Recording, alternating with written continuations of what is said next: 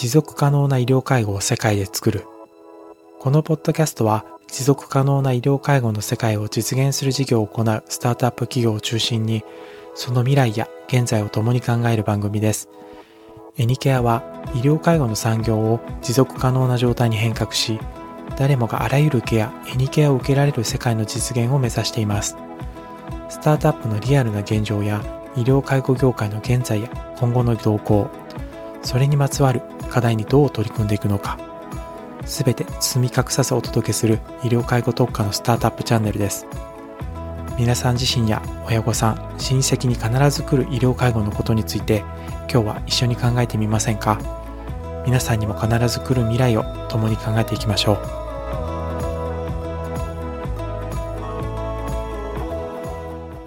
まあ、エニキアって今医療介護の持続可能な世界を作るっていうところで、はい、スタートアップ企業として動いてると思うんですけど、はい、そのあたりでちょっとあの考える時間があっていいと思うんですけどそのあたりでなんかこう気に気にしてるというかなんか感じてるところってあります？かその医療介護の持続可能性とか、はい、ああの医療介護自体のその持続可能性を今のりさんがどう感じてるのかっていうのとプラスそれそこの中にも中枢の、まあ、医療職として入っていくっていうことに対して、はい、なんかどうどう思ってるのかなっていう、うんうん、すごく高い問題な気がするんですけど。そうですね。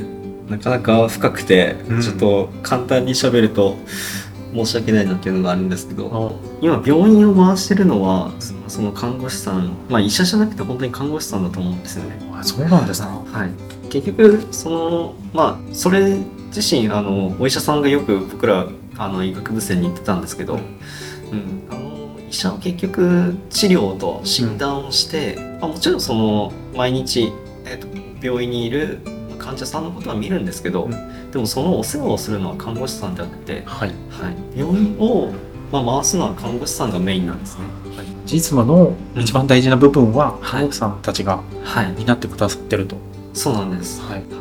まあ、だからやっぱりそのまあ、肉体労働っていう部分はもちろん必要ですし、もちろん医療っていう、まあ、職業柄その時間っていうのはなかなか長期に及ぶしその QOL っていうのは下がりやすい業界。まあ僕が今医者を目指しているので、まあ、医者の立場としてはまあえっと医者はだいぶ増えてきてるなっていうのは確か言われてましてでもそれでもやっぱし結局何て言うんでしょうねその実際に働いている医療関係者を見るとまあ、本当に人は足りてないっていうのが叫ばれていて、うん、まあ、というのも、まあ、都市に編集している、うん、っていうところがすごく大きなところだと思うんですね。はい、はい、まあ、実際に各都道府県に均等に分けられるのであれば絶対その、まあ、需要供給は担保できると思うんですけど、はい、まあ、結局都市に人が集まってしまってるので、まあ、地方は地方のまあ医療職の形は少なくなって、まあ、逼迫しているっていう状況だと思うんですね。はい、でまあそこに関して、まあ、エニキアさんが、うん、あの介入していけば、まあ、その掲げている持続可能な、うん、うん、まあ、医療を提供できるのかなっていうふうに、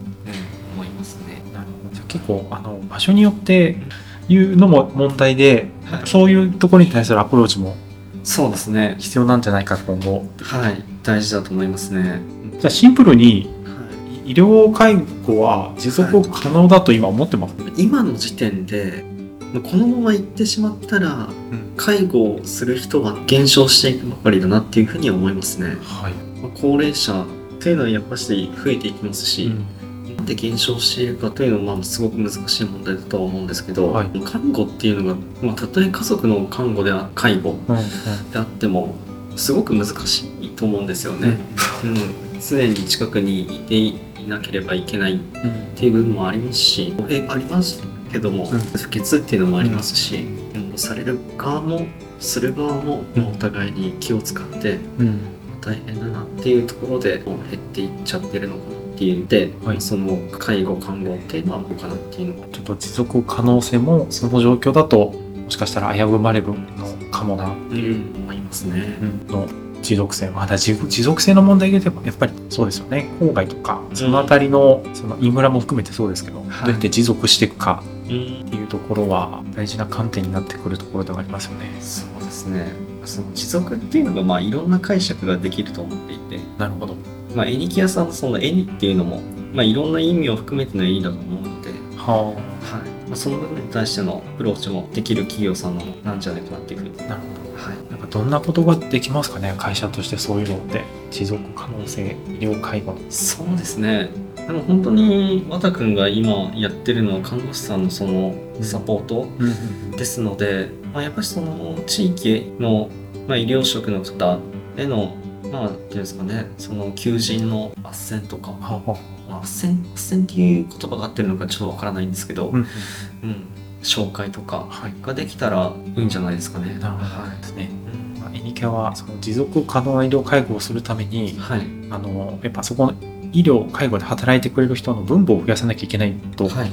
ふうに考えていて、うん。でまあその人材紹介っていうところに行った理由もまあいろんなこう介護事務所とかを和田さんが100個ぐらい回ってやっぱりどこに行っても人が足りないっていう話を聞いた上でそれに対するアプローチとしてやっぱこの人をどっか横から横に流すだけだとやっぱその総量が増えていかないなっていうところがあったので、うん。こうそのはい。一旦働かれて、あの別の事情で、まあか、あの子育てとか介護とかで離れている方が、そんな中でもこう働きやすい場所があってこう戻れるとうんその絶対の相和は増えるんじゃないかなっていうところでうん。その働きやすいこうような職場を作っていくっていうところとかあとはそういう会社さんをあの探しやすいように、えーそういうなんていうのねこう時短があるとかなんかこういう、えー子育ての制度がありますみたいなのをあの就職サイトとかでもこう検索機能として持たせた上でそういうふうにこうアアクセスしやすくしていくみたいなところをやってこう全体を増やしていくみたいな流れがあるっていうところなんですけど。なるほど。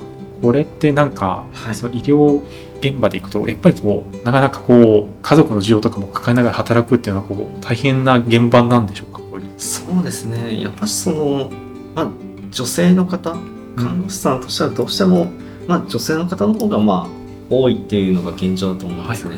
比率はやっぱ多いんです。そうですね。どれぐらいなんですか？今8割9割。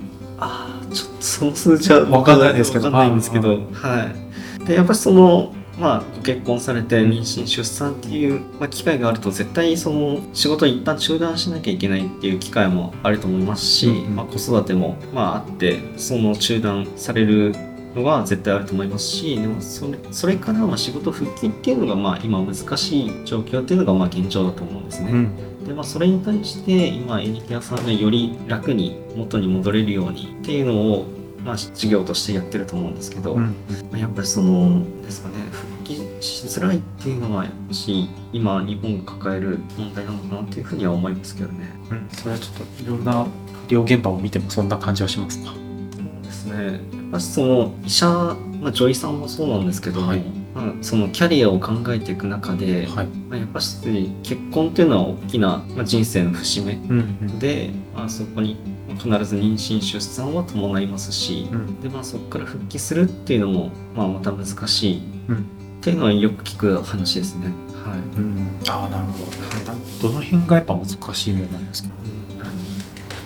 ですね。まあ本当に変な話ですけど、はい。まあ、妊娠できる順番があるっていうのも、えー。はい、ちょっとびっくりですよね。でもえー、そんなことコントロールしていいんですか？すごいですね、はい。なんかちょっとすごい、まあ、ディストピアな感じがすごいします 小説みたいですなんか。いや本当ですよね。そんな世界があるんだっていうふうにもう最初僕も思うんですけどでもまあ実際にある話で。えー、あそうですかぱりそのまあ上の先輩をですかね立てるっていうとなんか変ですけど、うん。まあ、キャリアを考えていく上で、まあ、順番があってみたいないう話も聞いたりしますけどね、まあ、それもむず難しいというとあれですけどそんなのもなかなか守ろうよと思っても守れないですし。本当ですよね。はい。なんかそういうのって別にタイミングを見計らってできるものでもないですし。そこを会社がむしろ制限しちゃうっていうのは相当ですね。そうですね。びっくりする話なんですけど、まあ、でもそういうのが現実的にあるからまあ難しいっていう風になっちゃうんですかね。なかなかその状態で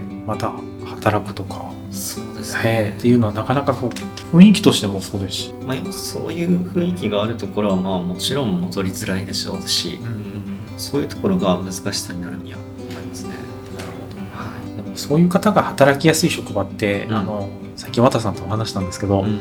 結局その子育てをしてる方だけに限らずはい。基本的に誰でも働きやすいんじゃないかみたいなうん。話もあって、うん。あのなんかその普遍的なところに対するアプローチとして今後会社としても取り組むべきだねみたいなうん。話はあったんですよね、はい。そもそも人にとって働きやすいって何だろうとかうん。その生きていく上で大切にできる職場とか働き方のその距離感とかそういうのってどういうものがあるんだろうみたいな。そういう問いに対してこう取り組む会社なのかなっていうふうにちょっとはい。話はしてましたね。いやーちょっと衝撃です。その順番はちょっと怖いですね。いやそうですよね。なんか一番お医者さんがそこを理解しなきゃいけないところなん本当でですすよね。けどはい産婦人科の不妊治療やってる医者がそれやってたら怖いですよ。恐ろしいですよね。もしそうだな。まあ、そういうのが本当に現実としてあり得るのがまあ現状っていう。そうですねなるほど。いいですね。すごいなんか社会問題的な方向に。そうですね。もうちょっと友則さんがどんな人かを掘り下げてみたいんですけど。はい。そうですね。どんな人？どんな人？どんな何やってる時が一番楽しいですか？何やってる時？そうですね。結構難しいですね。でも本当に今までの人生部活に生きてきた人生だったのであそうなんですね。ちょっと意外な答えでした。部活に来てた。はい。もう本当に中学バスケ部で高校バレー部、まあ、高校バドミントンと、まあ、体育館競技を制覇してきた感じなんですけどすごいですね。本当に中学時代は週末はずっと友達とバスケやって、うん。高校時代、まあ、バレーももちろんめちゃめちゃやったんですけど当時は。でも厳しすぎて、まあ、っていうのもあってまああとはバスバスケの方が結局好きで、うん、どちらかというと週末バスケやってたりしてで、まあ、大学時代もずっと部活をやってたっていう感じですかね。スポーツが好きなんですかね。しなんか全部飛び跳ねてますね。バレーバスケバドミントンだから全部ぴょんぴょんしてますぴょんぴょんしてますね、うん、スポーツしてる時が一番楽しいですかね。なるほど。話し足りないとかこの辺もうちょっと言いたいことあるとかありますか？そうですね。綿さんとのはい。関係性のところもうちょっと聞いてもいいですか？そうですね。そこですよね。そのあたり。まあでも本当になんかさっきの話だとまあちょっと持ってる部分もあっておお来たよ来たよ。ブラック坂田出るか？あのめちゃめちゃ交流お互いに交流があったみたいな喋りになっちゃったんですけど実はまあ中学1年生の最初の時ぐらいしかあんま交流はしてなくて。え今に至るまでですか？そうなんですよね。すごい窮地の中だと思ったら おやおやこれはやらせじゃないですか。中高そうですね。そんな交流はしてなかったかな、まあ、僕も本当に部活に生きてたので。ああまあでもそうですよね。はい、まあ、本当に部活の子たちとかつるんでたので、うん。で和田君とはやっぱし部活が違ったので、まあ、もちろんクラスメートであったんですけど、はい。まあ、本当に部活が盛んになってからは部活のこといたので本当に和田君と交流があったのは、まあ、中学1年生の最初の方とあとは大学卒業してから違う大学にまあ入学した時にまあ連絡があって久しぶりにっていう感じですかね。で節目節目でちょっとあ情報交換してそうですね話してうん、本当ですね。だから本当に人の縁って不思議だなっていう感じで。不思議ですね、はい。まあ、この渋谷のシェアオフィスですけどはほぼほぼえ2日に一遍はここここに来ていたりとかい。いや、そうなんですよね。まさか、こんな形で、和田君と再び交流を持つとは、もう思ってもみなかったですね。中1から空いては次会う時も一緒に働いてるんですね本当ですね。びっくりですよね。もう国士浪人してなければ絶対ここにいないですし、はいあなんか人の縁ってやっぱ不思議だなっていうふうに思いますね。なるほどだからなんかその僕としても、まあ、その浪人したことに意味を見出せる出会いだなっていうふうに、うん、思いますね。へえ まあ自分を励ます意味でも。そうやっぱでも落ちた時はあ落ち込みましたか？あもうめちゃめちゃ落ち込みましたね。あですよねはい。復活にどれぐらいかかりました？そうですね。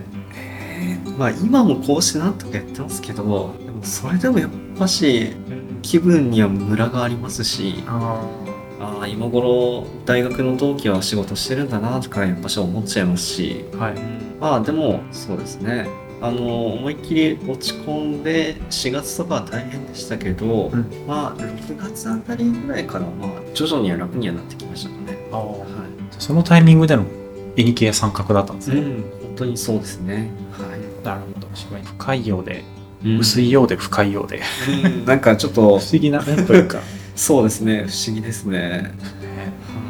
TikTok を担当してるんですもんね、それで。そうですね本当に どういう人生みたいな感じなんですけど結果 QOL は上がってるんですかね、今の状態のい。やめちゃめちゃ上がってますね。あ、そうですか。はい、本当にさっき喋ったように本当に新しい場所ができて、うん、自分の心の拠り所でもありますし絵日記屋さんっていうのは、えー、そんなところまで。はい、うん、本当によくやらせていただいてますね。えっと、絵日記屋の何が心地よいですか？そうですね、まあ、第一に皆さん優しいっていうところ、うん。まあ、やっぱ和田君の人柄なんでしょうね。その優しい人を呼び込んでいる企業さんだなっていうのもありますし、まあ、やっぱりその絵日記屋さん自体がその、まあ、看護師さんのサポート、まあ、結局そのサポート業務をしているってことで、まあやっぱし、まあ、人に寄り添いたいっていう人がいると思うので、うん、やっぱ温かいところだなっていうふうにですね。田さんがいい人だから、その周りの人もいい人が集まって、うん、そこに来たのりさんも居心地がいいとあそうですね本当によくやらせてもらってます。言わされてますね。言わされてないか。ちょっと、はい、これでまた給料上がりましたね。ちなみにあのインターンは時給でやってるっていうですね。あ、そうです、そうね。です。まあ、ディスコードで出退勤を叫ぶっていうチャンネルで。そうですね。出退勤叫んでいただいてます、はい。叫んでますね、よく。そのうちあの22時入ったぜーとかになるんですか？叫叫ばない。あ、確かに、あの、今すごい礼儀正しくやってますけど、そのうち、そのうち。気許して、ど動画とかもつけてます。TikTok ダンスとか一ちょっ緒にとブイブイ言わせて、そんなキャラでしたっけ？ちょっと海外ガーシー風のやつを、でかい姿よく来て、はい10時から働いてるわ。本当ですね。ちょっとみ給料未払いだぞって。それはローキシャです。